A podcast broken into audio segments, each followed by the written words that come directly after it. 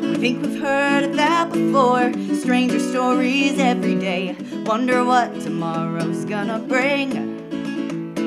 So listen, friends, we'll blow your mind with the finest nonsense we could find. Might be true, and that's the weirdest thing. Hello. Hi, and welcome back. So this is the last of the weirdest thing podcast before Yeah. we start a weirdest thing podcast. yes, we won't have a new logo. Um, no, it's it's uh, essentially it'll essentially and- be the same thing. yeah, and then and then we will have like occasional the weirdest things over the summer whenever you have time. Yes, yes. But yeah, this is uh you're you're you're done for a while. I am done for a while. Do you want to introduce yourself before I get into that? Yeah, I guess so. I guess I should do that. Uh, Yeah. My name is Scotty Milder. I'm one of your co-hosts of this uh, yep. extremely professional podcast. Yes, and I am Amelia Amporo, the other co-host of this extremely professional podcast. And now I think I just bumped my microphone. So if you heard Mhm. a weird sound, sorry. Um, and now that like contracts have been signed and everything, and I- by the time this hits your ear holes, I will actually already be gone. But I can now officially announce that I will be leaving for the summer, just for the summer, Mhm. uh, because I have a contract at Barter Theater, my old stomping grounds in Abingdon, Virginia. And I'm going to go there. I'm going to do two shows with them this summer. Um, Awesome. And they are, if anybody's curious, they are Nine to Five the Musical and another play called Always a Bridesmaid. So I'm super excited about that. I will be, I, like Scotty said, I will be gone for most of the summer, but I'll hopefully be able to pop back in Mhm. uh, occasionally. And then once I get back, you know, we'll, we'll, you know, we'll- start this thing we'll back up again. Yeah, um, I uh, I'm real excited that you're doing nine to five the musical. It's so okay. It might have been at some point during the pandemic. And Mm-hmm. it also might have been like 10 years ago. Who knows at this point? but at some point in my recent history, I was like, oh, I haven't, I'm nine to five. I think I saw it on like HBO or something. I was like, I'm going to watch that Mm-hmm. movie. It is hella problematic. Like, not even just the fact that the boss, Oh, yeah. played by Dabney Coleman, It's right? Dabney Coleman, yeah. is like a raging misogynist Oh, yeah. um and and like rapist he's a borderline Mm-hmm. rapist Yep. um he's also i mean just like casual racism all Mm-hmm. over that movie um and it really struck me when i was watching it because i have not watched that movie since i was a kid is that i was like oh this is just how we used to live like Yeah. just dropping you know like people weren't necessarily going so far as like dropping the n word but like any other ethnicity or culture if there was a slur Now- drop for it they were Now, to be fair, yes um, and it's been a hell of a long time since I've actually seen that movie. But my memory is that the Dabney Coleman character is like pretty solidly like the villain. yes like, he is- He is not like presented like there. He's not. You're not meant to ad- admire him in any way. correct So at least like you know they made the villainous character the like weird misogynist rapey racist because right you also had problem of movies like Revenge of the Nerds in the Mhm. 80s where it's like you're rooting for the fucking weird fucking creepers. rapey you yeah know? no the and this is what i don't remember because i think i was like ooh i gotta i gotta tap out from this movie because it's a lot what i don't Mhm. remember is if that stuff was only in the realm of the Dabney Coleman character, or if there was like other bits of casual racism Yeah. that were happening. I mean That's my I mem- my memory because I was probably middle school was when I watched it. Uh-huh. Um, so I was like, you know, 30 fucking years ago. My memory is that it was pretty much his character, but I could be wrong. Like, yeah. I just I have a pretty clear memory of watching that movie and being like, that dude fucking sucks. Um, yeah. But I think And I love Dabney Coleman. I thought he did a great job of being a real shitty human, but For sure. But I think Yeah. that's the thing is that because we were just sort of like, we were all used to the casual racism that was going on. I don't Mhm. know if it would have stood out to us when we It- watched the movie I remember as much as it would now. I remember noticing it, but I also like my memory is that it was it was played for laughs in a way you couldn't do now. Oh my God. So I'd be really curious how they approach it in the stage show. I'm excited for you to do it because I, as we have discussed on the show, I fucking love Dolly Parton. So just So that you're like. Dolly Parton adjacent with this show. Yes. Well, and I also I'm also the understudy for the Dolly Parton part. So that's, That's- going to be that's ridiculous. I mean, Dolly Parton costume and- fitting. and Lily Tomlin, right? What do you mean? In the movie, it was Dolly Parton and Lily Tomlin And Jane correct? Fonda. and Jane Fonda. Mhm. Yeah, so I'm like, I'm fans of all of them. So just the fact that you're in a show that like, oh God. Yeah. Yeah. I'm trying to remember Megan Hilty in the stage, like when they produced it on Broadway. Megan Hilty, who, if you've ever watched the show Smash, uh, she she played Ivy. She played the Dolly Parton role. Allison Janney, I believe, played the Lily Tomlin character. That's that's great casting. Yes. And then I don't know who played the Jane Fonda character. She wasn't a name that I recognized off the Mhm. top of my head.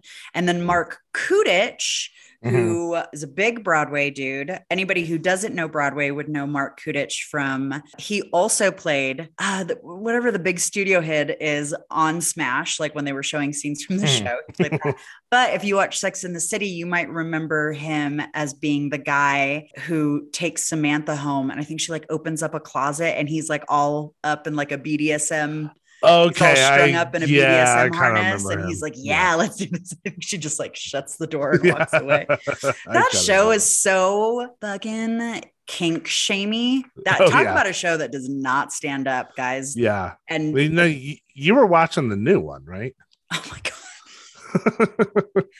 I don't remember what your reaction was to it, but that maybe tells us what we need to know. yeah yeah I, I i i mean i don't want to get into a whole thesis about it. It's fun to watch for nostalgia but also there's a lot of stuff that i was like oh god wow these Mhm. poor characters especially miranda like what they Mhm. did to that poor character let me be very clear this isn't about whether or not like this isn't about miranda's sexuality but rather just the handling of that story was kind of clunky I everything I've read about it sounded Mhm. like Yeah. it was ill thought out. Yeah, but it's you know it's fine, it's whatever.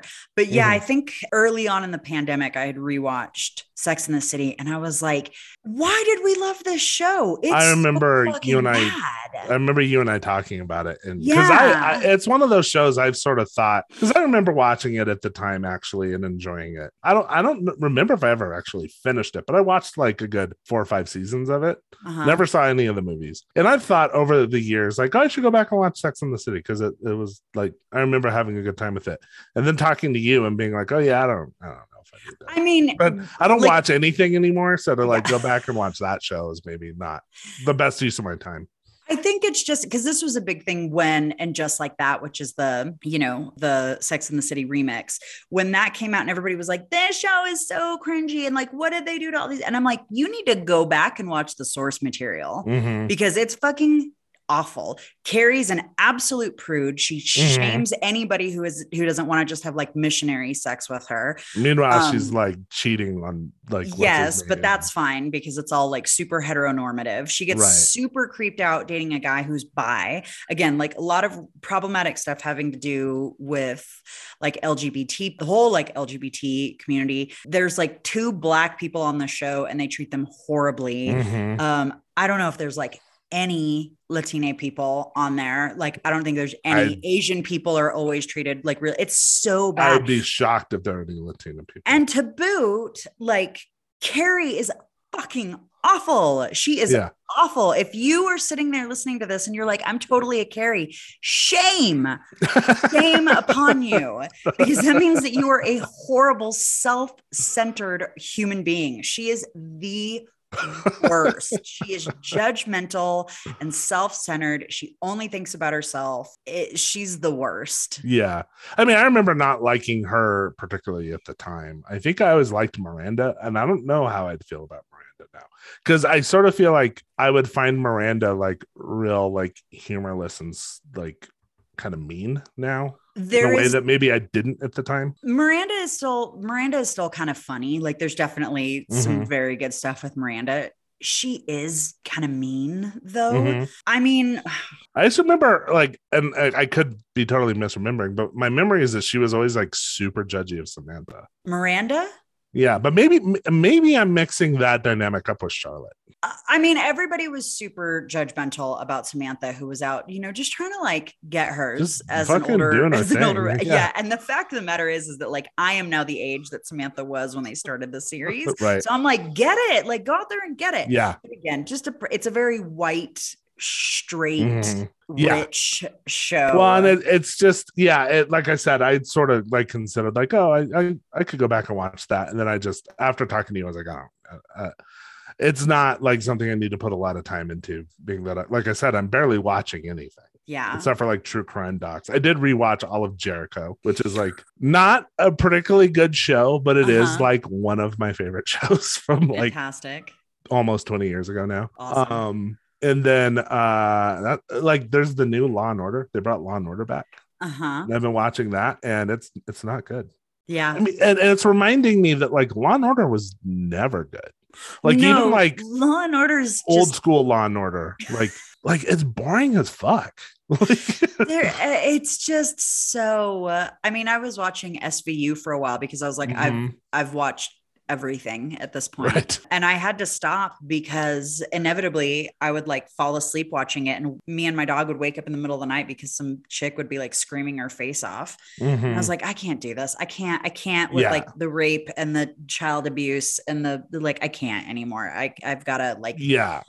Not the- watch this. I mean. I never really got into SVU, but like I, I did the original Law and Order was always like kind of a comfort food watch for me. yeah. But I haven't watched it in forever. But I've been rewatching. I'm like, oh, this whole format is just like fucking tired. I'm like, I don't know Yeah. why. Like, I don't know how it's doing, but I'd be kind of surprised if it's doing really well. And again, just like hardcore propaganda. Yeah, and it's So- the exact same show and, and they actually one of the new characters like one of the Mm-hmm. cops now is like they're setting him up to be this like super right wing type cop like and Cool. and it's not and i'm like i'm like is this a critique or not like it's not real clear Yeah. how we're supposed to feel about this guy yeah. so yeah i'm i'm like watching it because i'm weirdly fascinated by the fact that they're even trying to do it again Dude. But I'm probably not going to stick in very long. No, no. Yeah, it's it's Um, not it's not worth it. If you're out there listening and you're looking for something to watch, I'm going to recommend Minx on HBO. Hmm.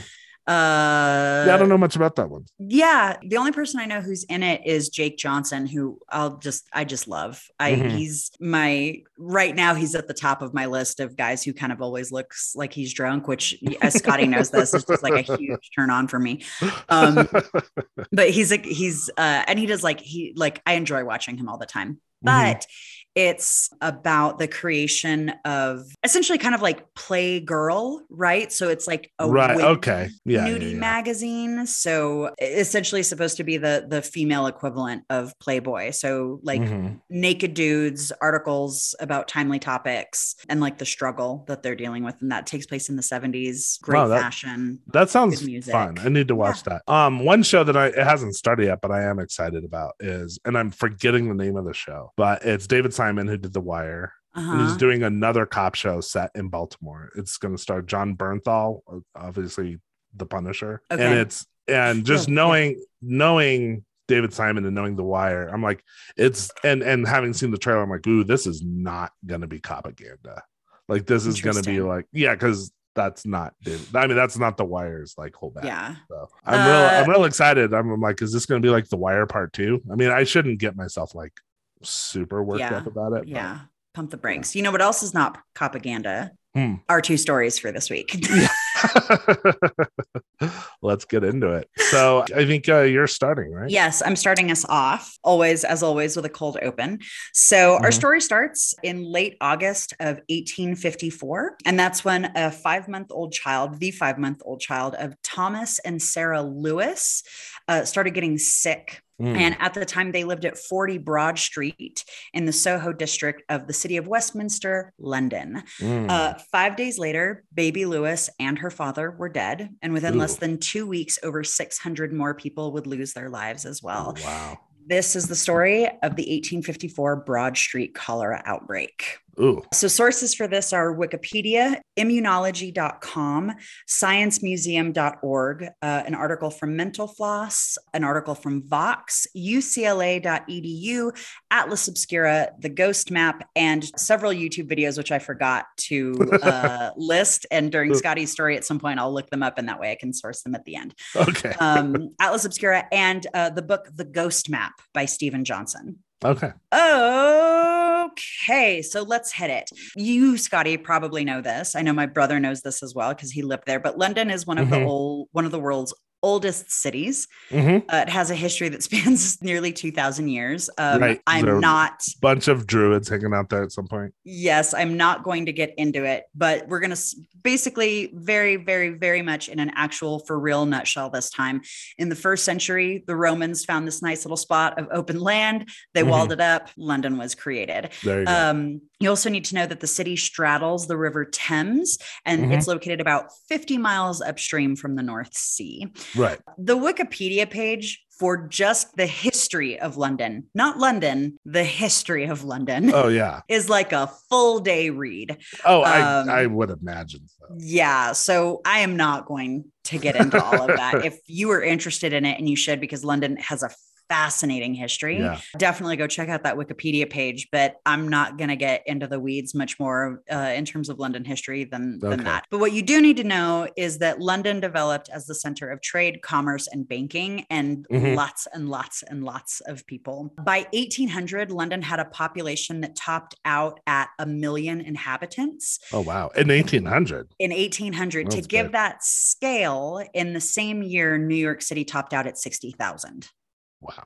yeah so a shit ton of people Right. Like, just- an insane number of people and when you've got that many people coming into an area that quickly stuff like infrastructure is just going to get thrown by the wayside right. Well, and particularly at that time, we're not talking like a million people in 2020, which is like Portland or something. Yeah. Like this is like 1800s, like barely not Yes. medieval, like very a million true. people. Yes.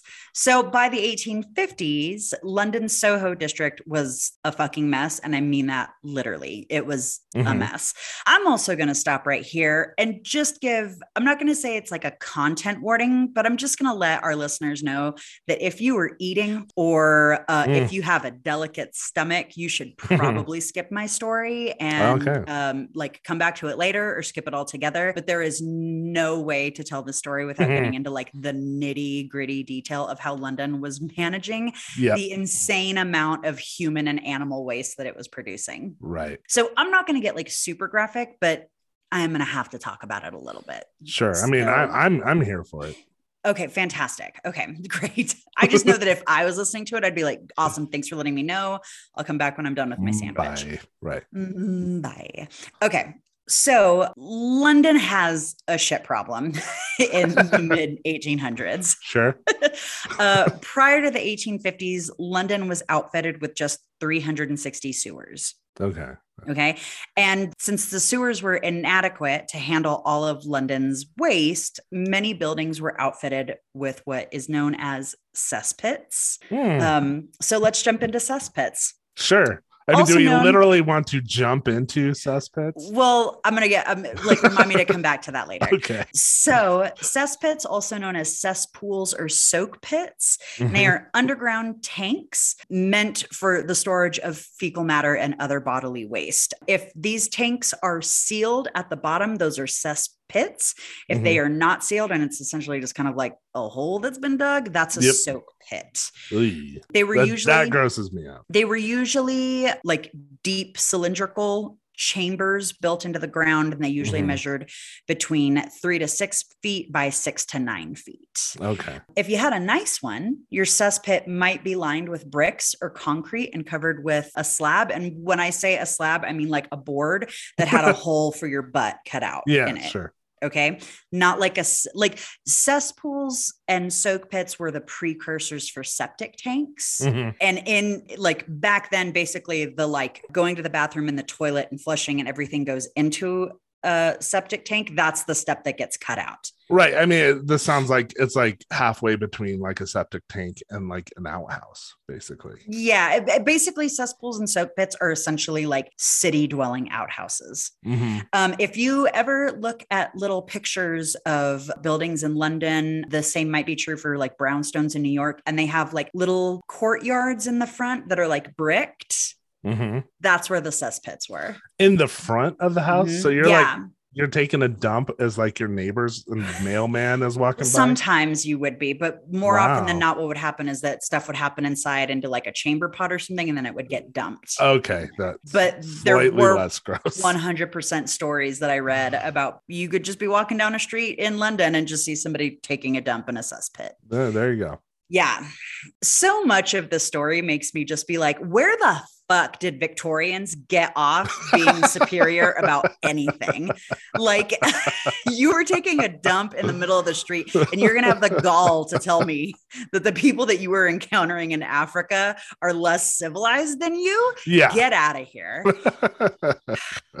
So, again, if you had a nice one, it might be lined with like bricks or concrete covered with a little butt slab. Um. And those would need to be emptied regularly. If Right. you had the other kind, which would be like a soak pit, they were not lined and Mhm. they were designed so that the pit's contents would like seep into the soil, into Sort the of surrounding like- soil.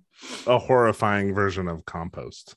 Yeah. And that's the thing is that, like, if you lived out in the country Mhm. and you had a soak pit that was like in the ground and nowhere near your Well, sure. drinking water source, like, cool, that happens. Do your and thing. The Yeah. circle of life continues. You know what I mean? You like fertilize the land and I it's all good. I've gone camping. I know how, how that goes. Right. But in a city of over a million people, it's Not- a different story. Not a great idea. Yeah. So we're going to take a break from the disgusting topic of cesspits to talk about the River Thames, which is sadly just as, if not more disgusting. okay. Okay.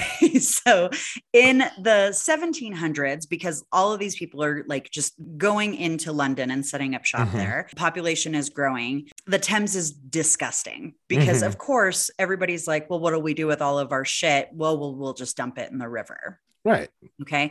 A little bit about the Thames at the time in the 1700s, so a century earlier, it's the world's busiest waterway. Mhm. And Londoners are dumping waste, not just human waste, but like animal waste from fisheries and Mhm. slaughterhouses, chemicals and stuff from like tanneries and everything, just Mhm. right into the river. Okay. Not only that, but the cesspits in London homes were prone to overflowing, Mm. especially if it rained.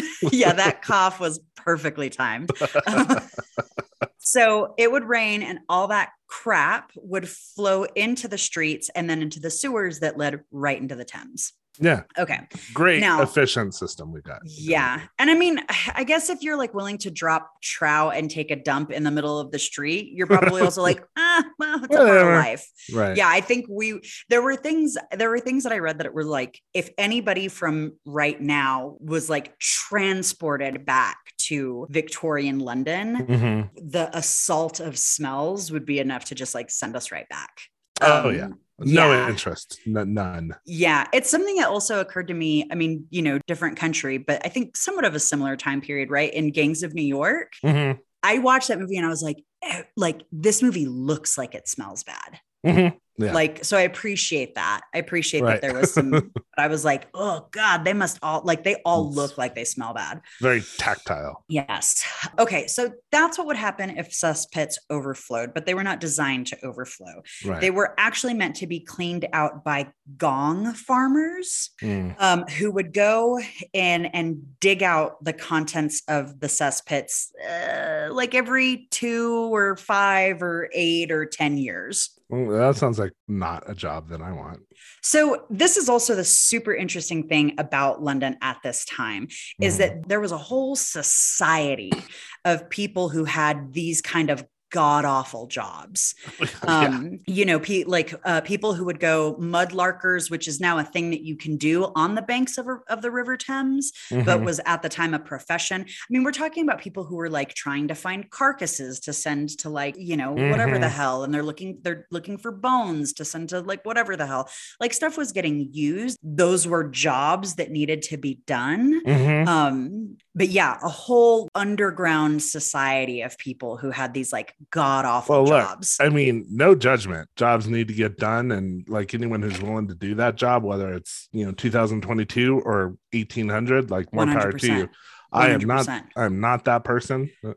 Not I'm am not ever going to be that person. And, uh, Nah, nor am. I. The good news is, is that gong farmers actually got paid pretty well. Um, I would hope. Yeah, but the life of a gong farmer was spent, quote, up to his knees, waist, and even neck in human ordure, Ugh. end quote. Um, so there was that. They could only work at night due to the smell. They were only Mhm. allowed to live in certain areas of town because of the smell. Mhm. Um, and they risked asphyxiation from the noxious fumes produced by the shit they were cleaning. Ugh. Mm. Um, also, anybody who was doing these sort of like underground stuff, there's a lot of stories about how, you know, they'd be down there in the sewers that were the 360 sewers that were, you know, under London at the time. And they'd be down there with their lamps and they'd hit pockets of methane gas and just blow themselves away. yeah. Yeah. So, not like a great time for them, but I guess at least they were being So after so okay, so a gong farmer would go dig out a cesspit. The waste would be loaded into a horse cart. Oh, good grief. loaded into a horse cart, driven outside city limits, and dumped. You want to take a guess where? Uh, into the Thames. Into the Thames, right into the River Thames. Yeah. Uh, you want to take a guess where Londoners are getting their drinking water from? From the Thames. From the Thames, absolutely. two for two. Yeah. Okay. So Soho is packed. People are living on top of each other's. There was stuff that had talked about again, like, you know, we're flashing back to the 1800s. People are living, and that this happens anytime you go to a big city, you see this happening. Mhm. Um, buildings that were originally meant to be single family dwellings are now being parsed out and now hold like 20 or more people in them. Mhm. Um, Right. so you know, like a family is living in what used to be the parlor of this house, but it's now like an apartment. Right, right, right. It's just ridiculous. Yeah. And to boot, the streets of Soho are lined with slaughterhouses, grease boiling dens, cowsheds, factories, homes, and like lots and lots and lots of cesspits. Right. Um, recorded data from that area says that the drinking water, which was pulled via pumps from various wells around the city, had this is so fucking gross, had visible particles of just like nightmare fuel in it. Mhm. Like you could get it, you could pump your water and look at it and be like, yep. The water, which, like I said, had visible and invisible pollutants, along with things like animal hair, Mhm. was used by locals for drinking, cooking, cleaning, Awesome. all of this stuff. Maybe this is again my like 2022 sensibilities, but it seems ridiculous to me that somebody would look at that water with all of that literal crap floating in it and be like, eh, Mhm. glug, glug, glug. But they did. They Well, I mean, if that's all you got and you got to drink, you got to drink, you know? I get, I guess so. Well, we'll touch on that in a second too. Okay. Okay. So during the 1800s, London gets slammed with four cholera outbreaks that killed tens of thousands of people between mm-hmm. 1832 and 1865. Okay. So in a 30 three year span, tens of thousands of people get like just decimated wow. by cholera. Okay. So we're going to talk about cholera for a second. This is also gross. Sure. Cholera or Vibrio cholerae is a bacterium that causes an infection of the small intestine. Mm, it hmm, is spread mm-hmm. it is spread by unsafe drinking water that mm. has been contaminated with human feces. So the right. only way for you to get cholera is somebody takes a shit in your water and you drink it. And it Ah, has to be a, it has to be a person. One, it doesn't seem like this bacteria affects animals and while we can have other infections from animal feces, it's not cholera. So evolution's just like super fun. Yes, uh, absolutely. When you get infected with cholera, it causes, sorry, again, watery diarrhea, vomiting, muscle cramps, and severe dehydration, which leads to an electrolyte imbalance, Mhm. sunken eyes, and right before you die, cold bluish skin. Symptoms of cholera can start two hours and up to five days after exposure. And basically, what happens is that the disease kills you by, like, you get so severely dehydrated that Mm. your blood turns into sludge Yeah. and it can't make it to the organs. And so you die from organ failure. Oh, okay. Yeah. Cholera can cause the loss of up to 20 liters of fluid a day. Wow. Yes, which is roughly four gallons. Yeah, that's Yeah, it's that's insane. it's insane. The saddest thing about cholera to me is how easy it is to prevent. Like, you just need access to water that hasn't been shit in, Right. and how easy it is to cure because you just have to rehydrate. Right. Like, you just have to replenish fluids, electrolytes, and glucose in the body, and that's it. Preferably you- not with shit water. No, and that's, but it's why, like, so growing up with my dad being a physician, anytime we had stomach bugs, he was always like Gatorade, Gatorade, Gatorade, Gatorade, Mhm. Gatorade. And that is Right. because you are trying to replenish not just fluids, but electrolytes and glucose as well. Right. Right. But yeah, that's it. That's all you have to like. It's not antibiotics. It's, I Mm-hmm. think there's a vaccine that has been invented, but it's not like you just have to rehydrate. That's all you have to do. Mhm. Um, and I think also too, again, the third saddest thing is that like we have not eradicated cholera in the world. Right. I There's was gonna still say places, it's it's still happening. yeah, there are still places where they don't have access to clean water, and cholera still, you know, can come in and take out a Right. community. Okay, so it is now believed that cholera originated in the Asian subcontinent of India.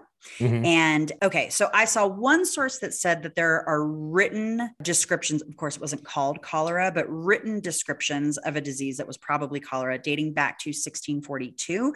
I also saw other sources that said that people were talking about it in like 500 BC. Okay. Yeah, so it's been around for a really long time, Yeah. but it really started to like, you know, do its thing Mhm. in in like the late 1700s, uh, 1800s. Right. As people are like more and more congregating in Right. one area. Right. And what they think at the time, what had, well, sorry, what is now believed is that cholera started in India, traveled to Russia via trade routes, so gay Mhm. capitalism, and then from there spread to Europe, to North America, and then to the rest of the world. Okay. When cholera was first, not when it was first discovered, but it was really starting to like pick up steam, it, this is like 1820s Mhm. it was thought that it had spread through Asia to the Americas and beyond, which Mhm. allowed the Brits, again, these assholes, to be like pretty racist in because they used it essentially to be like, well, we haven't gotten it. So clearly British folks are superior to it. And then like a decade later, they were shitting their pants. I was gonna say, and then Mother Nature is like, hold my beer. 100%, 100% Mother Nature was like, hold my beer.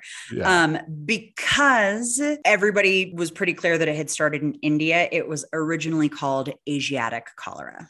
Mm, okay. So you'll see a lot of like reports from newspapers and stuff, especially in England and Great Britain, about like Asiatic cholera, but Mhm. it was just cholera. So at the time, again, talking like 1850s London, the prevailing theory of how disease like cholera spread was miasma theory.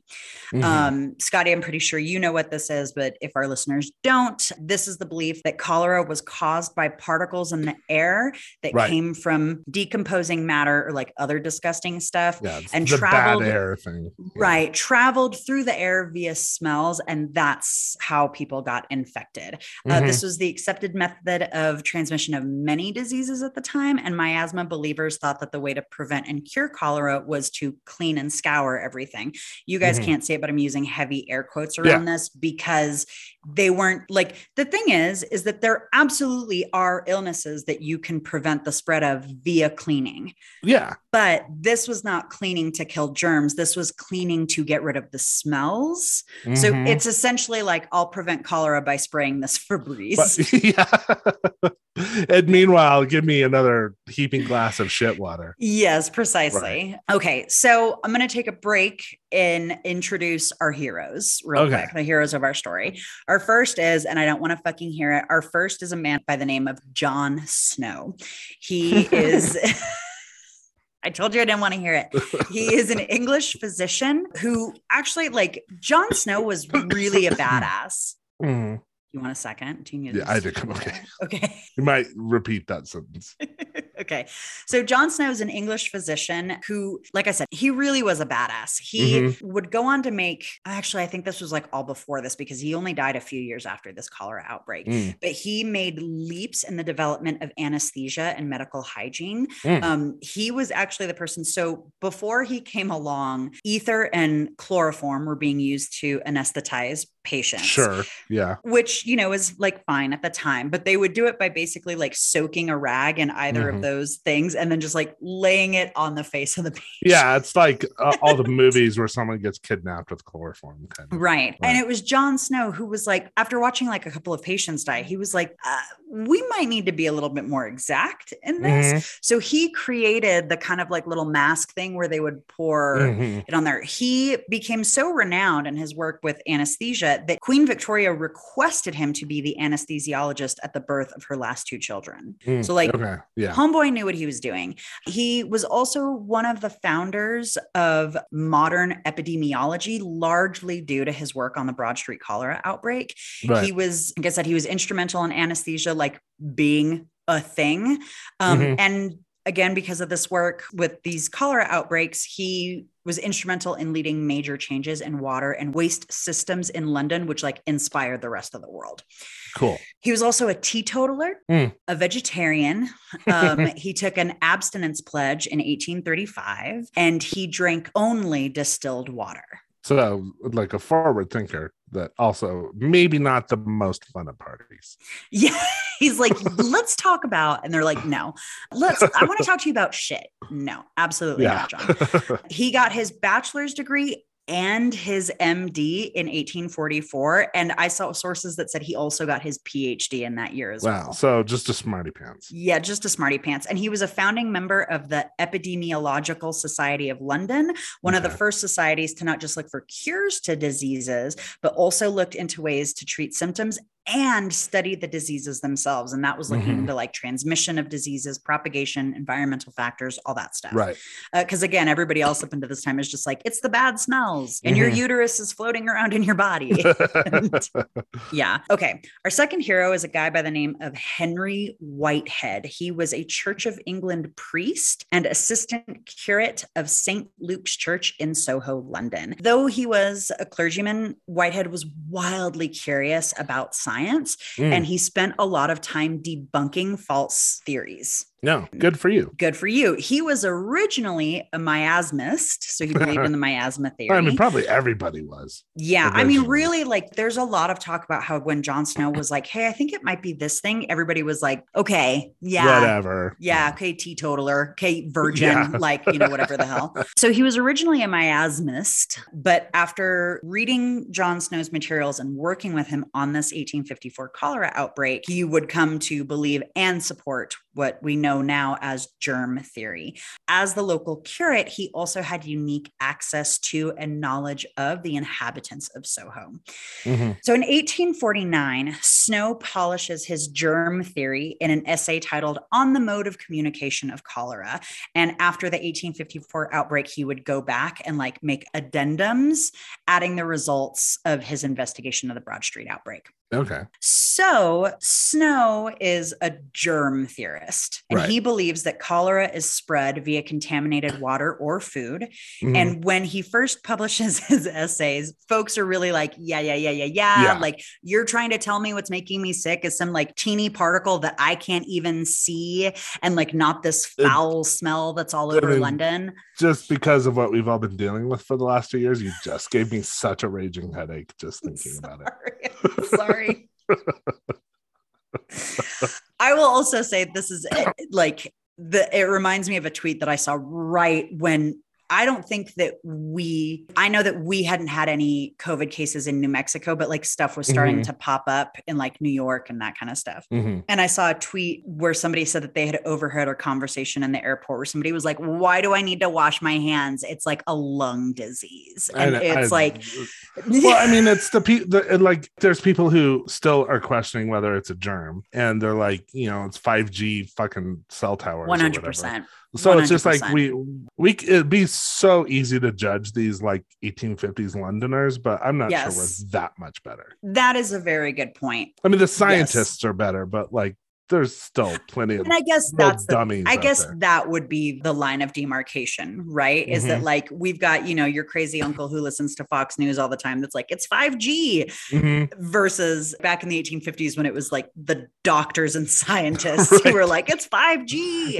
and, literally everybody else. yes. yeah. Okay. So, germ theory, rudimentary germ theory, has been around since the 1500s. There were some folks who Mm. were like, I think there's a thing. I think there are things that we can't see Interesting. somehow get into our bodies and make us sick. So, again, like rudimentary germ theory, germs were identified as microorganisms in the 1660s and 1670s. Mhm. But germ theory itself wouldn't become widely accepted until Louis Pasteur started doing his stuff in the late 1850s. Right. So we're Like, just right years, yeah, away from it being like from Louis Pasteur being like, no, for realsies, guys. like, guys, this, this is is what's this is what's happening. Yes. Yeah. So I can't remember if I mentioned this before, but Snow had already been studying the cholera outbreaks in London.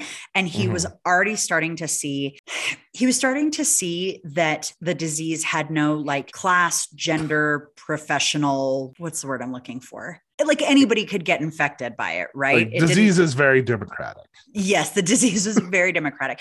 And this is important because a lot of people really thought at the time that cholera and a whole bunch of other diseases were the plight of the poor due to the lax moral standards I of low income people. this is exactly what happened in the 80s with AIDS. So. 100%. And it's something that continues on today that it's like a big thing that I have learned. You'll hear a statistic where it's like 40% of the Latina community has diabetes and it's because it's because of the food they eat, but nobody's looking at any like of the comorbidities of it. Mhm. Like nobody's looking if these people have access to fresh fruits and vegetables. Nobody's Mhm. looking to see income levels, other, like I said, other other health issues. So they're just like Latino people eat terrible. And so so they get to have diabetes. Right. Yeah, it's yeah.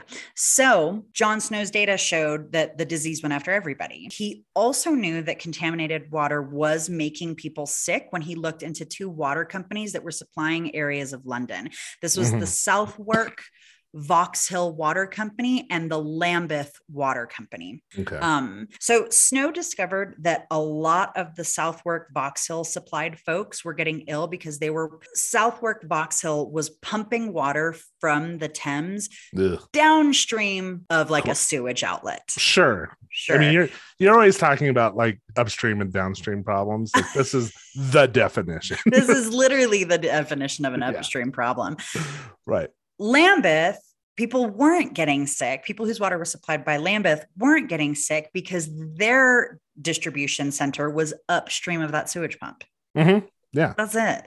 There you go. Like that's the so that seems pretty definitive. yeah, yeah. But again, John Snow is like, so this is what I'm finding. And they're like, no, no, no, no, no, no, no, no, no, Mhm, not at all. right. Not at all. Of course. Okay. So on September 3rd, John Snow wakes up and he reads about a terrible cholera outbreak that's ravaging Soho. He's like, okay, I'm going to I'm going to get this figured out. I'm going to get I'm going to finally get this figured out and he heads to the registrar's office and he asks for the name and addresses of all of the Soho outbreak deaths. And the hmm. register was like, fuck Yes, here you go. Gives him all of the information that he needs. Snow takes that data and he and a map of Soho and he starts putting a dot at every address where someone has died from cholera in the last Mhm. four to five days.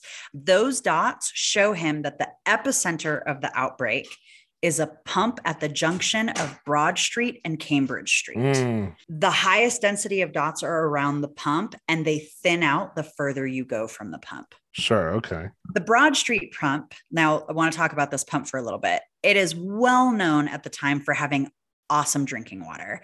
The Mm, pump went down 25 feet into the ground. So, therefore, the water was colder than Mm. all the other pumps and it was a little fizzy. So, Mm. everybody was like, hell yes, Broad Street pump water.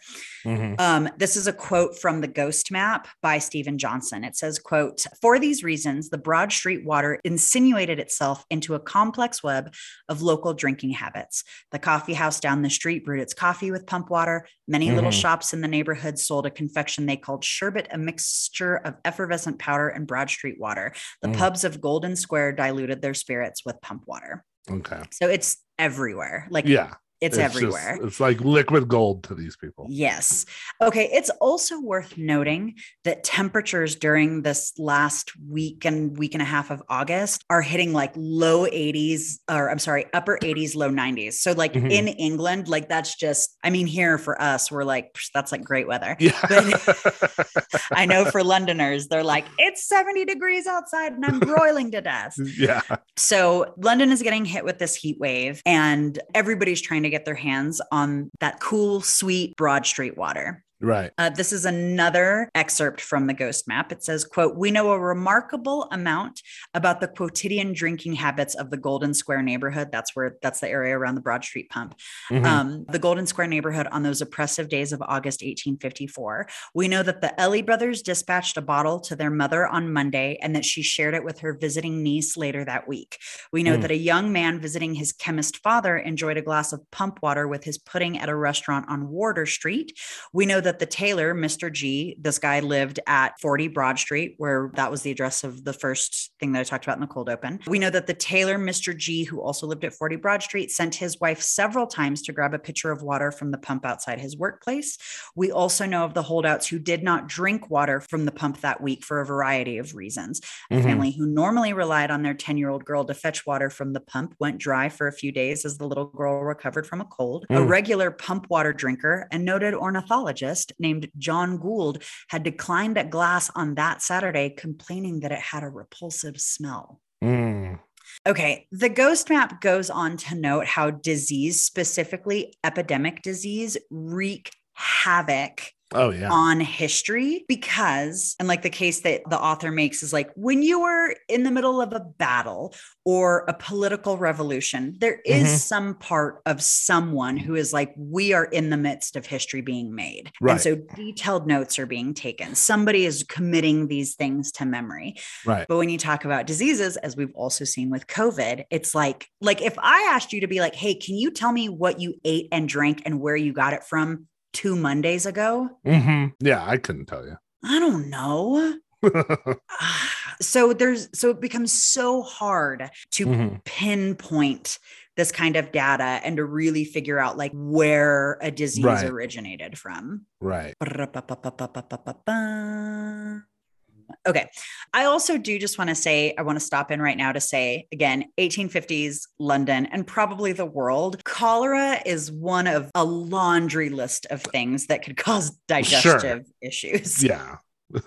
um, there's no refrigeration. Right. Nobody's really like you have people who are drinking contaminated water. And if they're not drinking contaminated water, they're just guzzling coffee, beer, and liquor, which is like messing with mm. their stomachs. It's all a mess. sure. So anytime you have an upset stomach, it's basically a game of like Russian roulette about whether or not this is going to be something that Like, kills you.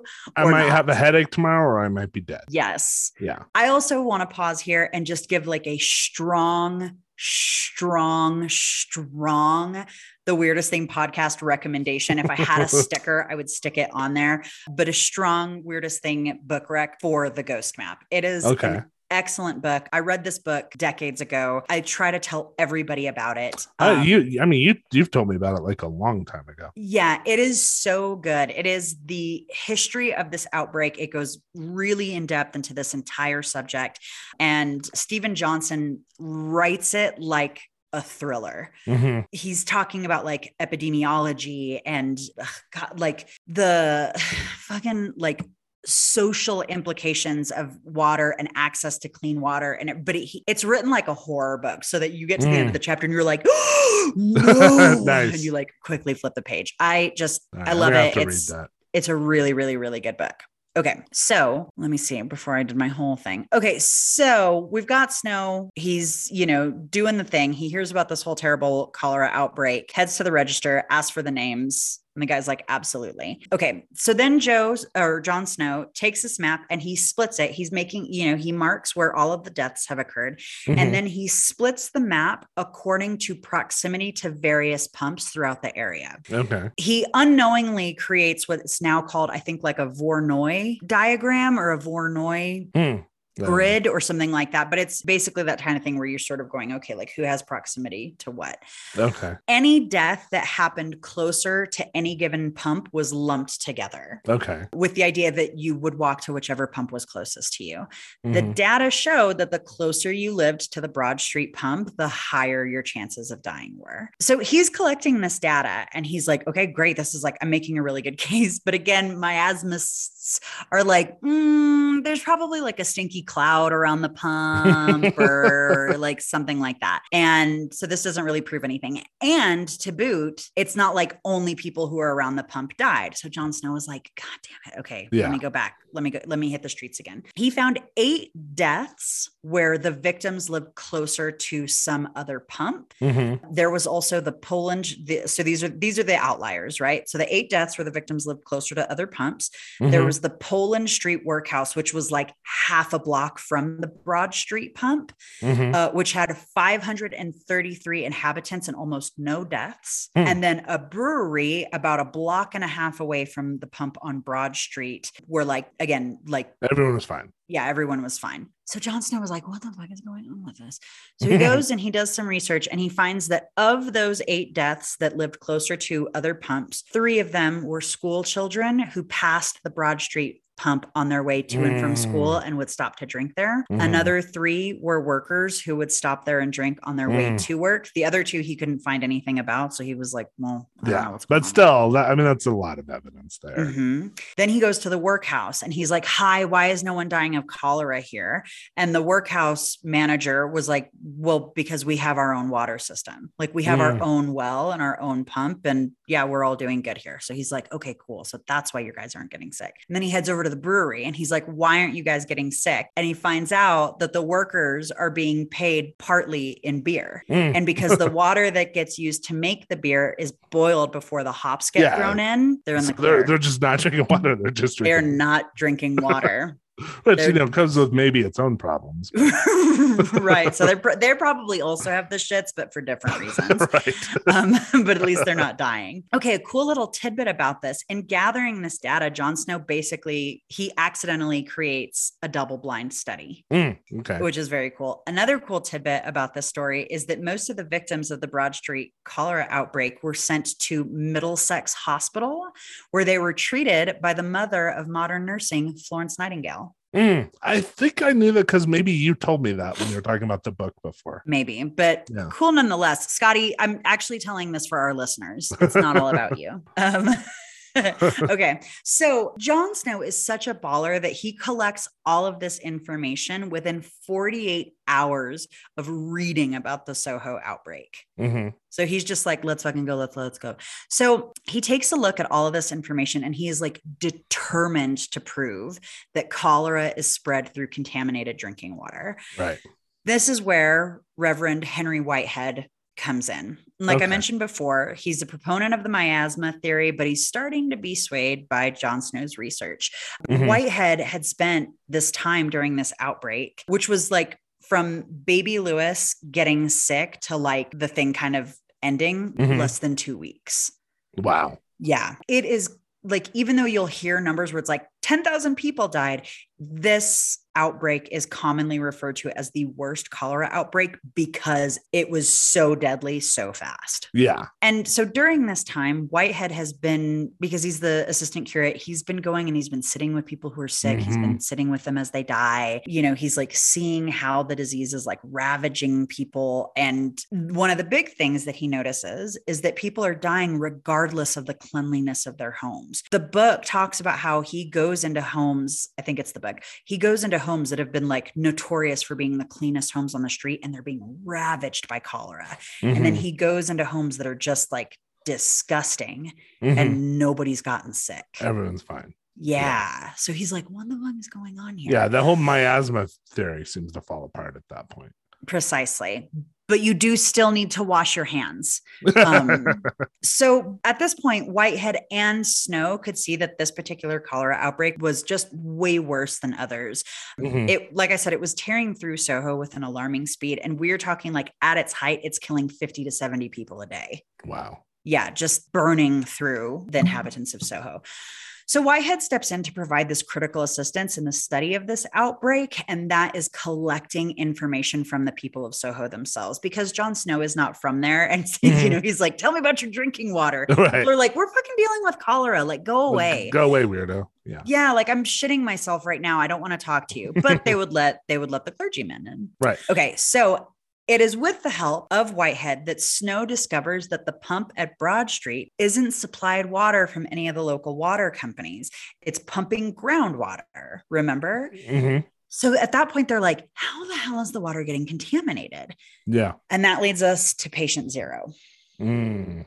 And this is the Lewis baby that I talked about earlier. Right. That is our index case, our patient zero. So it is unclear how baby Lewis, apparently, like the, the baby's name wasn't even like there's no record of the baby's name, but she contracted the disease somehow. We don't know how. But what we do know is that she began to vomit and have watery green stools on the morning of August 28th, 1854. Mm. Her mother, Sarah, sent for their doctor, and as she waited, she soaked her baby's soiled diapers in a bucket of tepid water. When Mm. she could, as her daughter would like, you know, find a little bit of sleep in between bouts of sickness, Sarah would take the buckets of soaking water and toss them into the cesspools located at the front of the house. hmm The cesspool had been dug less than one meter away from the well of the Broad Street pump. Okay. And upon further examination, it was discovered that the 40 Broad Street cesspool had been poorly made and it was leaking filth not just into the sewer below, but into the soil as well, the soil that directly surrounded the Broad Street pump. well. Okay. So this was like not one of those soak pits, but it was a cess pit, but just like a really shitty one. It had been badly made. Okay. Yeah.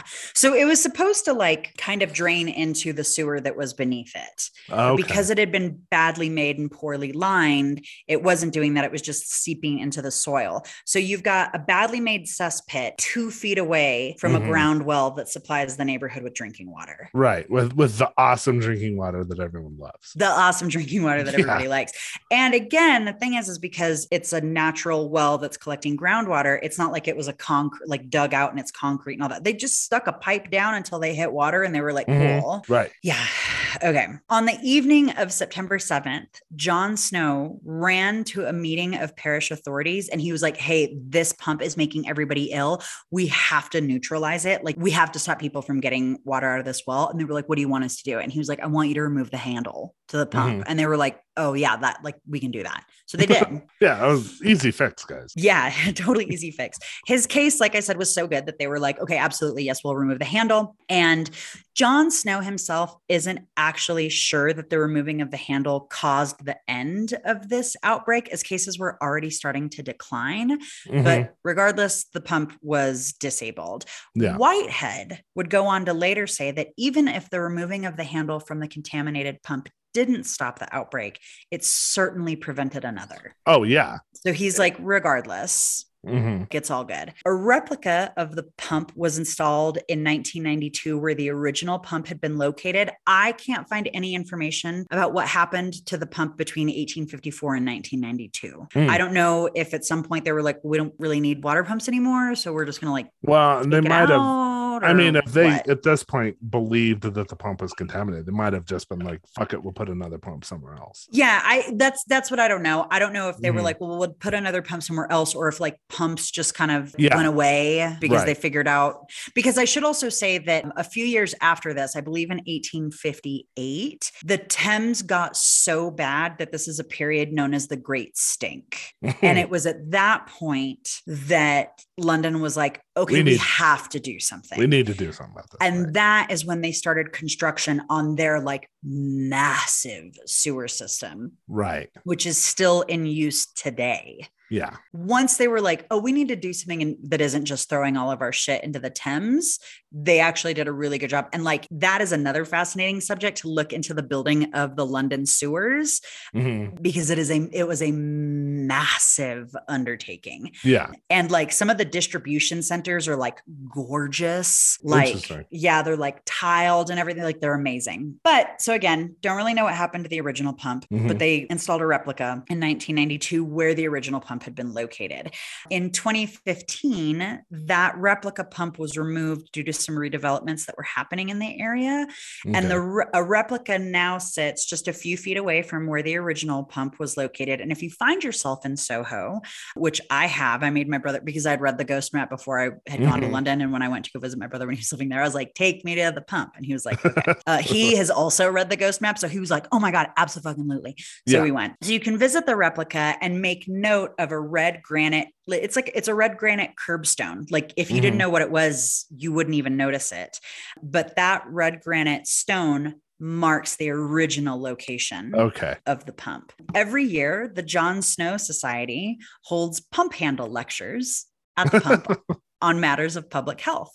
Nice. And the replica of the pump now sits outside the John Snow pub, which is complete with a very British little plaque commemorating John Snow's contributions to the study of cholera. And that is Nice. the story of the 1854 Broad Street cholera outbreak. wow. Yeah. Yeah. You've told me a bit about it because uh, you've talked to me about the ghost map, but oh that's it's so once you get into the the details, it, it is it's real fucking gross. Yeah, it's really gross. It's also, you know, I was talking about the sort of social implications and stuff. He even goes into why. like, I am not saying this. This is not my opinion. This is what I have heard from both Londoners and people who have lived in Mhm. London that, like, they can just drink. They just can drink like Mhm. nobody's business. And Steven Johnson kind of posits in this book that the reason why Londoners have such a tolerance to alcohol is because they have not had access to clean water in like centuries. that makes sense. yeah, so they weren't drinking water. They were drinking they were drinking coffee, they were drinking Right. malt liquor, they were drinking beer, they were doing all that stuff, but they weren't like it just wasn't a part of their daily life and so they developed a genetic tolerance to alcohol that people who have always had access to clean water, indigenous people, nomadic people, that kind of stuff, you know, don't don't have. Um, That's interesting. Well, yeah. and the whole like not drinking water thing, I've never thought about. I have to ask my dad this. So my dad mhm, doesn't like to drink water. Like he mhm. like he drinks soda, he drinks coffee, he drinks lemonade. He if he drinks water, he's got to put like eight slices of lemon in it. Mhm. I wonder if this comes from him growing up in Cleveland, which is like also famously got real gross water. Yeah. Like like I mean their river caught on fucking fire. You know. Yeah. And I will also say here, we're gonna give me, you know, give me some some vamp music here while I look this up. Do, do, do, do, do. Welcome to our show. Welcome to our show. It's a good show.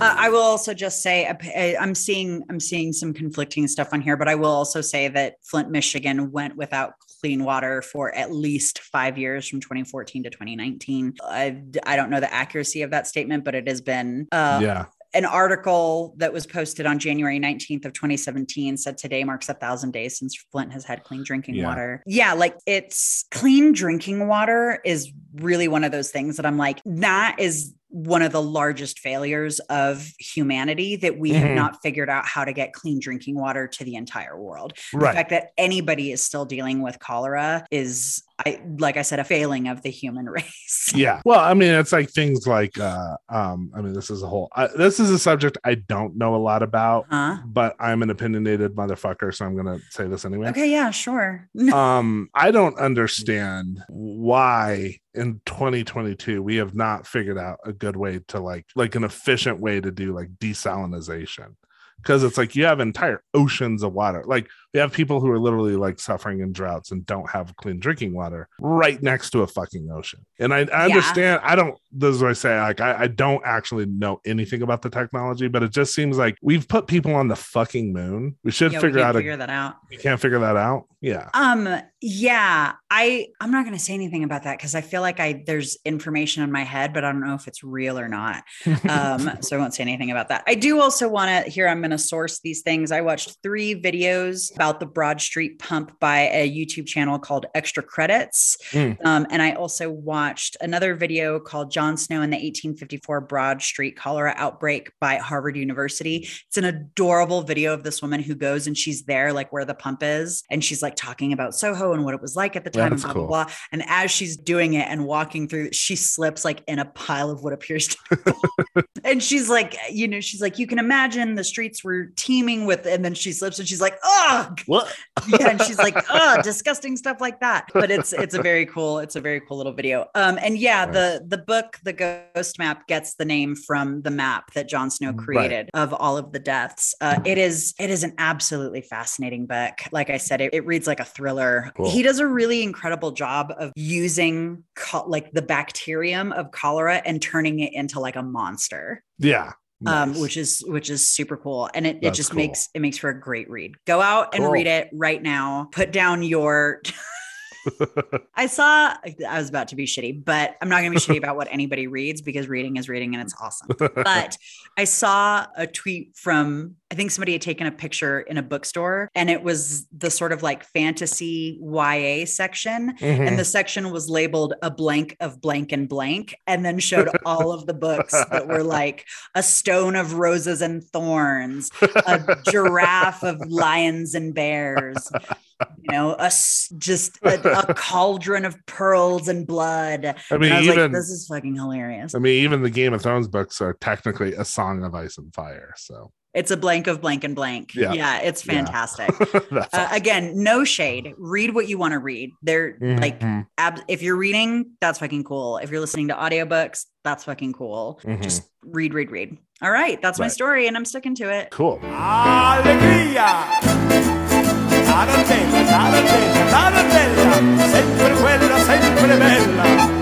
Ciao amore, saluti, auguri, andiamo questa All right. Well, my story is significantly less gross than yours, Thank God. but I think it's like quite a bit weirder. Great. So I'm going to also start with a cold open. This is actually a fairly long quote from The Guardian. Quote, it started with just a few people dancing outdoors in the summer heat, arms flailing, bodies swaying, and clothes soaked with sweat. They danced through the night and into the next day, seldom stopping to eat or drink, and seemingly oblivious to mounting fatigue and the pain of bruised feet. They were still going days later. By the time the authorities intervened, hundreds more were dancing in the same frenetic fashion. But this was not one of those 80s raids that began in a remote lay-by and ended in a muddy field. Rather, it's one of the oddest epidemics to be recorded in world history, and it happened 500 years ago this summer in the French city of Strasbourg. It was there over the course of three roasting hot months in 1518 that several hundred people developed a compulsion to dance. The dance went on and on until, to the horror of the crowds who gathered to watch, some of them collapsed and perished on the spot. Just what was happening? So, this is the story of the dancing plagues of Europe. Yes. Okay. Um, and there's like a whole bunch of them.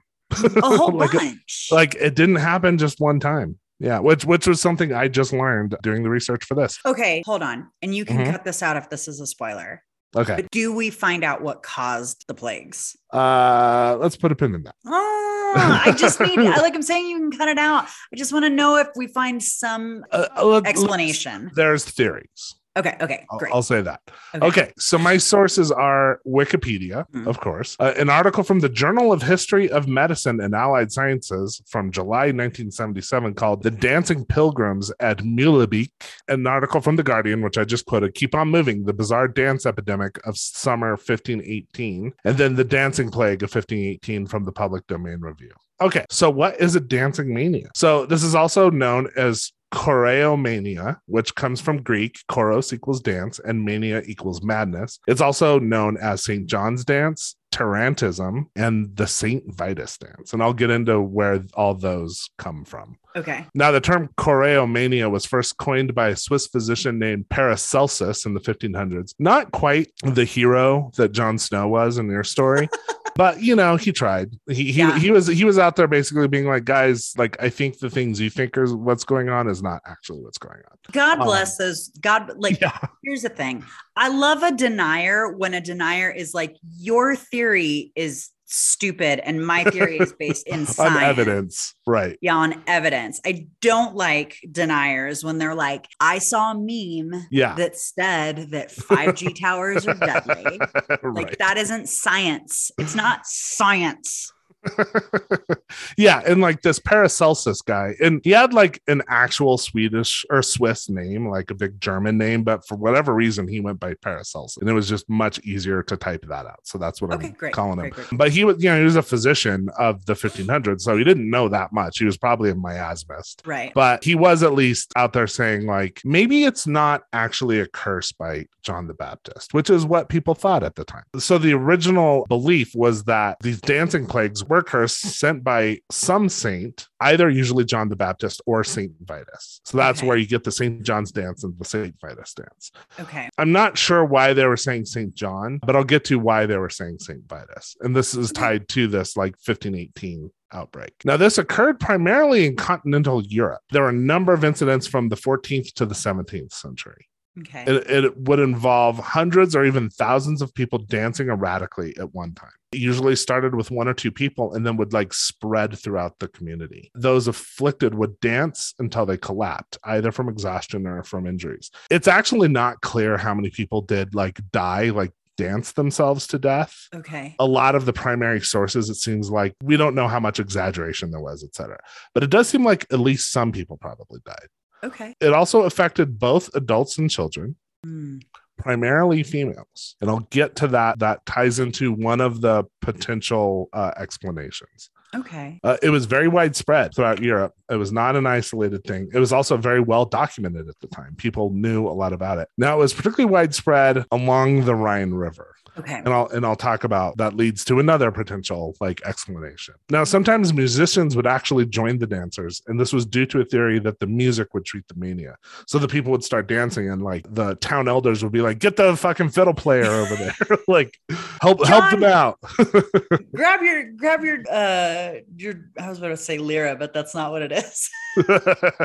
Liar. grab your pan flute and let's fucking rock. Um, okay, I have I have a question about the dancing. Uh huh. So, was it actual dancing or was it like flailing about? And I ask, Let's put a pin in that. okay, well. Scotty gave me Scotty gave me the pin finger, which is why Yeah. I stopped speaking immediately. Okay, great. Yeah, no, I'm I'm gonna cover that.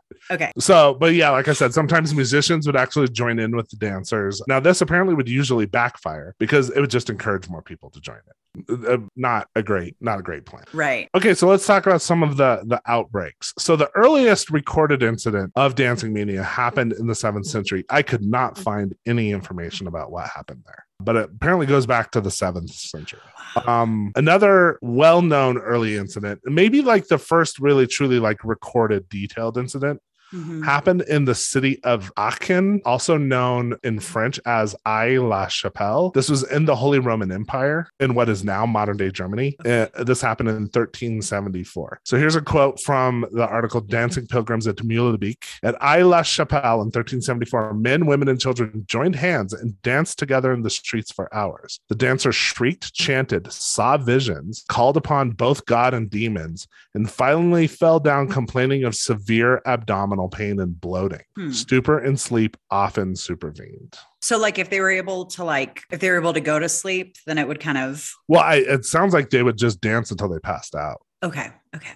And then the and then it just like continued to spread from there. So there's actually a drawing called the Dancing Pilgrims at Mühlebeek. I'll post it in social media. Awesome. It's attributed to a guy named Peter Bruegel the Elder, but it was possibly done by his son Peter Bruegel the Younger. Um, which I just I I, I missed the time where you weren't just like John Junior? Jones Jr. It's like no John Jones the Younger. You know. Yes. Um. Pliny the Elder, went maybe one of my favorite Right. ancient names. So this dancing pilgrims at Mühlebeek, it depicts an incident that occurred in a small town near Brussels in 1564. Okay. Now, a similar phenomena occurred in Italy. This was what was called Tarantism. hmm So this also involved victims dancing spastically, but the reasons were supposed to be different. Okay. It was people weren't thinking I'm cursed by St. John or whatever. They thought they'd been bitten either by a scorpion or a tarantula. And so that's where tarantism comes from. Mhm. Um, Now, this started back around the 13th century. So, th- this was actually before that incident in Aachen. A victim would supposedly be bitten by a scorpion or tarantula and then start dancing. Others would join in because they believed that the venom from their old bites was like reactivated by seeing someone dancing. Now, what's not super clear to me, I'm giving is- Scotty's side eye Yeah. to that theory. right? Well, I mean, you know, it's like the miasmists. Uh, it's yeah. it's what they, it's yep. the best they could come up with at the Yep. time, I guess. Yep, yep, yep. You're right. What may be different about Tarantism from these other dancing manias, this was not clear to me, and I couldn't find like a good definitive answer, is whether the dancing was actually voluntary. Because it almost reads like when you read about Tarantism, it's like people were like, ah, fucking spider bite bit me. And I was told by my grandmother that the way to treat this is you got to dance it out. you got to So dance gonna- it out. and then someone else is like, "Oh my god, they got bit." Oh, I and I was bit two weeks ago. I better dance it out too, just to be safe. And then so all of a sudden, people are dancing because this does actually sound like a different kind of dancing. Whereas when you get into the stuff that happened in like Germany and along the Rhine, it was like this frantic, hectic dancing. okay. In Tarantism, they would specifically perform the tarantella. That's what I was going to ask if there's a connection to that. Okay. yeah. And musicians would play along with them again because this was supposed to help cure them. And I think this is where this dance originated. The Tarantella originated from Tarantism. It, it was Okay. meant, originated as the supposed cure to a spider bite. Now, if the victim wasn't cured, they would then tie themselves up with vines and whip each other, have mock sword fights, or drink like a ton of wine. These were all thought to be cures of Tarantism. This is just a Um, bunch of like kinky LARPers. Like that's Yeah. what this is. I mean, and if it was real bad, they'd just hurl themselves into the sea. Ugh.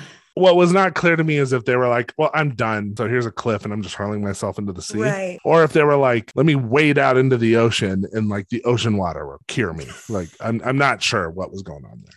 Um, but either way, none of these, by the way, are a cure for a scorpion bite or Right. a, spider bite. Yeah. If you're if you're bit by a tarantula, just get some fucking Bactine. That's all you need to do. Yeah. Okay. Because like a tarantula, it's not gonna make it's not gonna fucking kill you. Like it, you get a welt.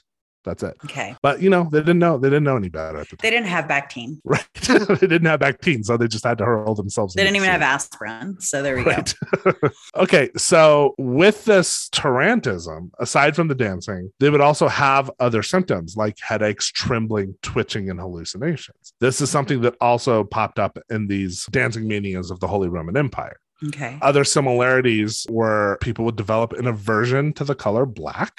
Okay. Um, and again, seemed like women were affected more than men. Okay. Fem- Females were affected more than males. Okay. As with other dancing manias, if the victims were not cured or if there was no music to help them, they would die. Oh. Tarantism was confined to Italy and then other parts of Southern Europe. It actually lasted into the 17th century and then kind of stopped suddenly, but there were still a few small outbreaks reported up to 1959.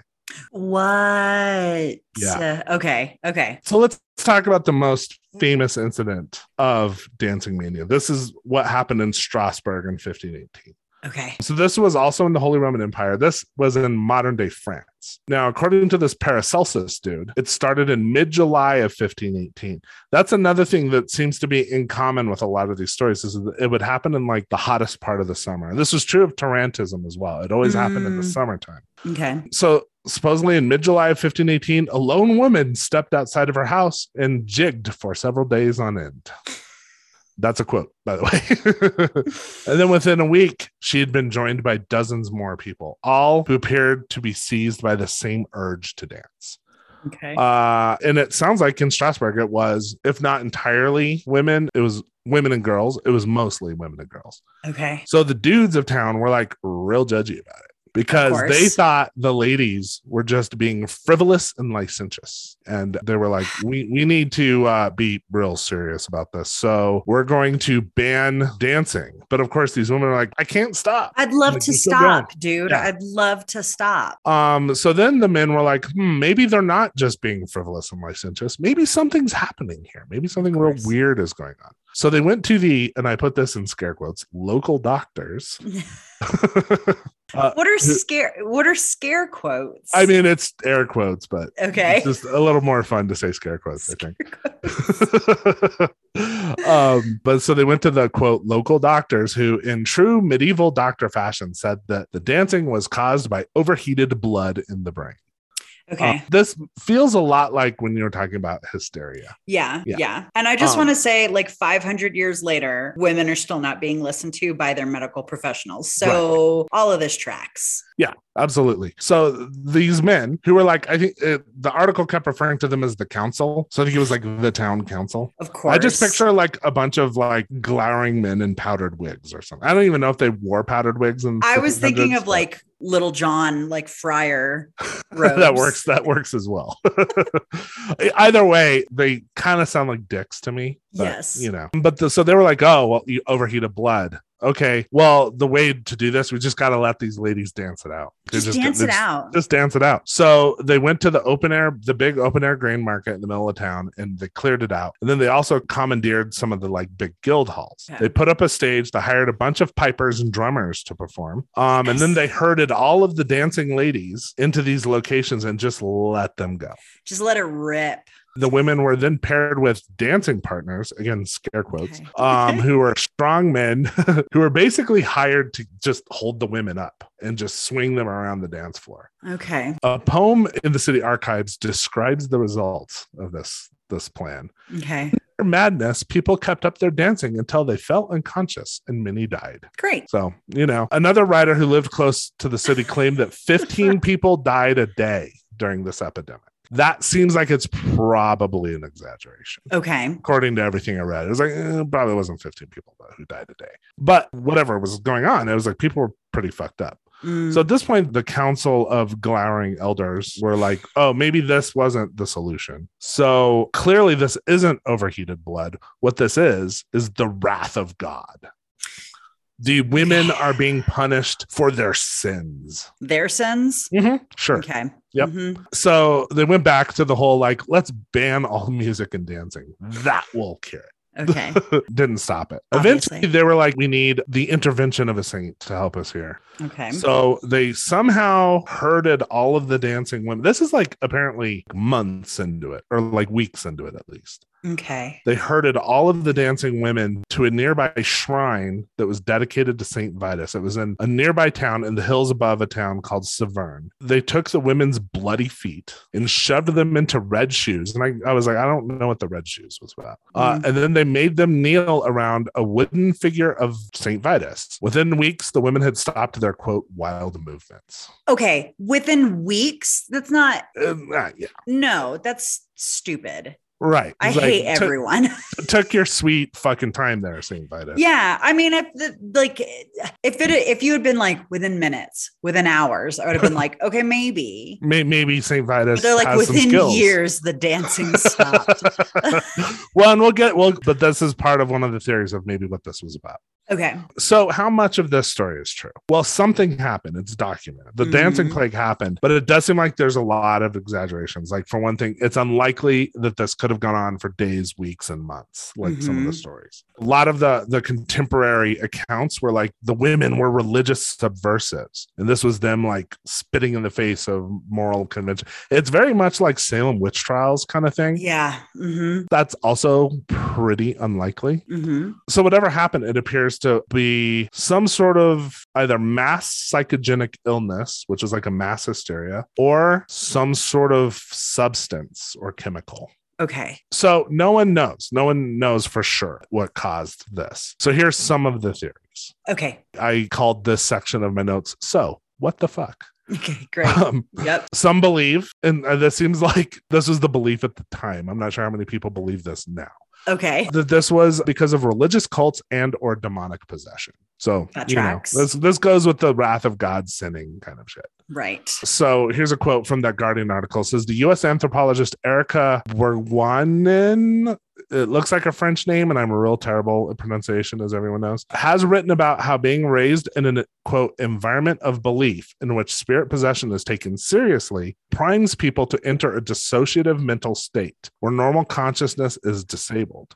People then act according to culturally prescribed ideas of how the possessed should behave. So this kind of goes with the like, it might have been some sort of mass hysteria that was brought on by like a religious fervor Okay. and people thought they were possessed so then they it was like a self-fulfilling prophecy they created a- something that appeared like a possession and okay. you know i think you can like compare this in some ways to like the speaking in tongues that happens in like certain churches where people just start speaking in tongues and it's like some reptile brain part of their mind wants this to happen so it kind of creates it you Okay. know okay. um, so this is possible. Uh, something similar is known to have happened in European convents up to the 1700s, where the nuns would be afflicted by something kind of like this. They would suddenly start writhing, convulsing, foaming at the mouth, making obscene gestures, climbing trees, and meowing like cats. Which the last two seem a little less scary than the earlier things in the list. like the first part, I'm like, oh, that's like Regan MacNeil and The Exorcist. And then Right, it's like right. meowing like cats. Well, Or sitting quietly in a corner. Like maybe they Yeah. were just women. Maybe that's what it was. Just that they were just like, I'm I'm I'm a woman in the fucking 15, 16, 1700s in Europe and it sucks. So, So like I'm I'm just just gonna I'm start just gonna doing this. fucking throw on Florence and the Machine and I'm just gonna like shake it out. fucking work it out yeah um um but when you know one thing that is true about these nuns and these convents and and just the Mhm. general religious fervors of the time is that these were isolated hermetically sealed communities Mm. where like you spent all of your time just obsessing about sin demons and Yeah. supernaturalism is it possible that your brain just kind of takes a walk over into crazy town sure. Sure. So this is one of the possible explanations. And this is one of the explanations that has been applied as well to the Salem witch trials. Okay. Like some sort of mass delusion brought on by religious fervor. Other people have proposed that it started as a way for this sounds gross, but then there's a quote that makes it maybe a little less gross. So this dancing mania started as a way for poor people to quote relieve themselves of stress and put the poverty of the period out of their minds. Okay. So here's the quote from The Guardian. It says Life in Strasbourg in the early 1500s satisfied another basic condition for the outbreak of psychogenic illness. The chronicles record plenty of the distress that brings about a heightened level of suggestibility, social and religious conflicts, terrifying new diseases, Mm. Failures and spiking wheat prices caused widespread misery. A chronicler described 1517, so the year before, with poignant brevity as a quote, bad year. The following summer, orphanages, hospitals, and shelters were overflowing with the desperate. These were ideal conditions for some of the city's needy to imagine that God was angry with them and that St. Vitus stalked their streets. So Hmm. this is sort of related to the earlier explanation of, of Mhm. you know, a religious fervor based mass delusion. Mhm. Um, Um, the reason why people started really equating it with St. Vitus and became known as the St. Vitus dance was because in Strasbourg, they took the women to the shrine of St. Vitus and they were cured weeks later. Weeks later. Weeks later, right? now, this Paracelsus guy, the Okay. Swiss physician, he was the first to theorize a purely physical cause and to set aside the more popular theories like demonic possession. So, this is where I say he wasn't quite the hero that John Snow was because it sounds like he was just like in the background being like guys i think you're being real dumb but i don't think he like did anything to help anybody Okay. um so here's what he had to say he said such diseases have nothing to do with the work of saints the cause is in the laughing veins which comprehend their spirit in such a subtle way that they're tickled into dancing and joy so it's like okay you started in the right direction and then you rode that bike into a ditch like right off the rails. Yep. yeah. Okay. Um, but was there a physical cause? That's the question, right? Yeah. One clue may come from this Pieter Bruegel, the elder's drawing. You know, the, the dancing pilgrims at Mulebeek, because it shows that all of the quote dancers are women and that they're being supported by two men. They're also surrounded by like pipers. okay. Now, this tracks with descriptions of the dance epidemics, which, aside from the Tarantism, which they're dancing the specific Tarantella dance, Mhm. the dancing, quote unquote, really kind of sounds like seizures. That's okay. That's what I was wondering. Mhm. I was like, are we sure that this is dancing and it's not Exactly. not something else? So if you look at the picture, and like I said, I'll post on social media, the women don't really look like they're dancing. they look like they're in distress and their quote dance partners appear to be like restraining them or trying to carry them away. Um, Okay. This clearly is showing that the dancers are sick and possibly in the grip of something like a seizure. It doesn't really make sense that this would have been like epilepsy because Mhm. obviously epilepsy isn't contagious. Right. But it could be related to some sort of substance or pathogen. So not like a mass delusion, but some something, you Yeah. know. One of the most common theories that I think makes a lot of sense Okay. is that it might have been caused by ergot poisoning or ergotism. Okay. Um, so what is ergotism? What is it? So in continental Europe, most of the outbreaks occurred along the Rhine River, where merchants and soldiers traveled and spread stories of the dancing plagues. The story of the dancers in Strasbourg being cured by St. Vitus was also widely disseminated. So it's possible that this ergot poisoning, like, well, basically what this is saying is that like it could have started with ergot poisoning and then bred into some sort of mass delusion because the idea of like, oh my God, did you hear about what happened in Strasbourg? All the women were possessed, then kind of spreads to other communities. It gets kind of lodged in their mind, right? Mhm. But it's also possible that these merchants going up and down the Rhine who are selling grain, food, Okay. again, we're talking contamination here. Okay. Um, ergot poisoning or ergotism is widely known to have afflicted Europe at this time, and it lasted until the early 20th century. It basically happens when large groups of people eat things that are made out of rye, which has been contaminated by something called claviceps purpurea, which is a parasitic fungus. Mm. And it's a fungus that is actually chemically related to LSD. Ooh. So- okay. If you read stories of the Salem witch trials, a lot of people also tie that to possible ergot poisoning. Okay. Ergotism can occur in both, quote, chronic and acute forms, but these dramatic examples of what can happen seem to be more like the acute poisoning.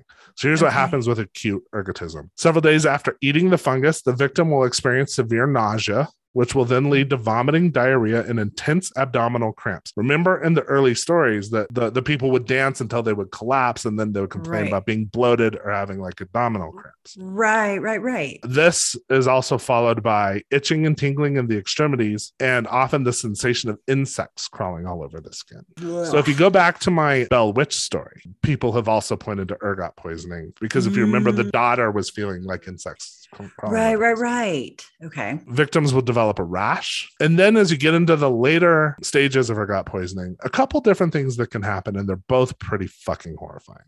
Okay. So this is like the most, this is the closest to yours in terms of like, this is kind of gross. hmm So you start getting muscle spasms throughout the body Okay. and a tearing pain in the limbs. So muscle spasms can create erratic movements, Mhm. right? And then it kind of goes one of two ways. In extreme cases, the extremities will then go numb and eventually turn gangrenous, at which point they will quote auto amputate.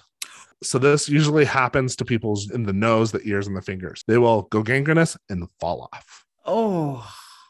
Yeah. But if it doesn't go in the gangrenous direction, it leads to what is called epileptiform ergotism, which is characterized by extreme convulsions. Oof. Okay. So go back to Bruegel's picture. It doesn't look like the women are dancing. It looks like they're being caught in the quote clonic muscle spasms of Mm. epileptiform ergotism. Mm. Okay. So what about the whole St. Vitus cure that took Mhm. weeks to happen? Yeah. What about well, that it's one? possible what happened is if the grain in the town of Strasbourg was contaminated with this fungus, they took them to the shrine, which is again, remember, it's in the next town over up in the hills. The women were being fed from the grain from that town, which maybe was not tainted by the fungus, and it eventually just kind of cleared out of their systems. Which Okay. would make sense that it took Mhm. weeks. Yeah. So- Would make sense. Absolutely. so, like I said, ergotism is also often implicated in the Salem witch trials. Okay. Um, in the 17th century, people diagnosed it as being something called Sydenham chorea. So this is a disorder that is characterized by rapid, uncoordinated jerking movements, movements, primarily affecting the face, hands, and feet. This, rather than being caused by a fungus, this Sydenham chorea, it's an autoimmune disease that results from a childhood infection from the Streptococcus bacteria. So it's like strep. Can cause this. Mm-hmm. This will occur in 20 to 30% of those afflicted with rheumatic fever. It usually lasts a few weeks, but can sometimes linger for months, where again, it's the rapid and coordinated jerking movements, spasms, seizures. It's far more common in females than males and would most often affect children between 5 and 15 years of age. So, Mm. Sydenham's chorea is also posited as a possible cause, both for the dancing plagues and for the Salem witch trials. Because if you remember the Salem witch trials, it all started with like young girls. Right? Yeah. But long story short, no one really knows. Like it's never been determined what happened. But what's Mhm. interesting is that other than the tarantism, which Mhm. does sound like it might be more of like a cultural superstition than an actual like Mm-hmm. dancing plagues. You know, that lasted until 1959. But these dancing plagues stopped around like the 17th, 18th century, which is like when different food processing methods were used. You know, you've had Yep. much less incidence of ergotism. So I tend to th- I tend to think it's the ergot poisoning. Interesting. Okay. But again, no one knows. And that is the story of the dancing plagues of Europe. Oh, how exhausting. Yeah. yeah, just thinking about like days of just like, you know, Yeah. that it sounds miserable. And you said you said up into the 1950s? Well, that was the Tarantism. Okay. Okay. So okay. that's the Italian one, which, like I said, that might have been voluntary dancing, and that could have been more like folklore superstition. okay. So that would have been I got bit by a thing, and I was taught that this is how you cure it, and it makes sense that that might last longer. You know, folk remedies Right. can last however long people believe in them. Right. The fact that the dancing plagues of the Holy Roman Empire along the Rhine were over a very particular period of time that kind of Mm, lapped with the Salem witch trials, by the way. right. to me points to something like ergot poisoning. So, but we don't know. Nobody knows. Interesting. Knocking shit over I, as I spastically start jerking at exactly. And we yeah, and then I'm just like, but goodbye, everybody. Done. Um, as I call the ambulance. God, that's Right. nutty. yeah, Fantastic. Well done. yeah. So, uh, this is uh, hopefully we're closing out the COVID nineteen pandemic with our own like pandemic stories on the weirdest thing podcast. Let's knock on wood real quick. Or it's just gonna, or it's just that everybody's like, we're done. Like we're, We're just done. we're done with it. Right. Sorry. Back Yeah. to normal. um, but regardless, this is a this is a brief goodbye from me. Mhm. Scotty has a bunch of cool stuff lined up for you. Like I said, when I can, I'll pop back in. So uh Mhm. you won't have to wait until September to see me, but hopefully, knock on wood. But Mhm. Also that might happen because I'm gonna be real busy. Yeah, we're just gonna have to play this by ear. Yeah, we're just gonna play it by ear, everybody. So yeah, go out and read the ghost map. Um, don't eat any bad grain. Um, and I won't see you next time, but Scotty will. And in between then, stay weird, stay curious, and uh, we'll talk to you all later. Bye. Bye. So listen, friends will blow your mind with the finest nonsense we could find. Might be true, and that's the weirdest thing.